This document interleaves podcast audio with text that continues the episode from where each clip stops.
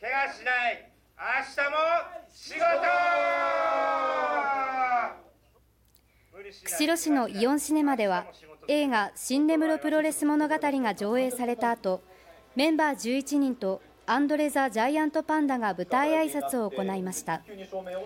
映画は難病と闘い55歳で亡くなったサムソン宮本代表とメンバーたちとの生き様を描いたドキュメンタリー作品で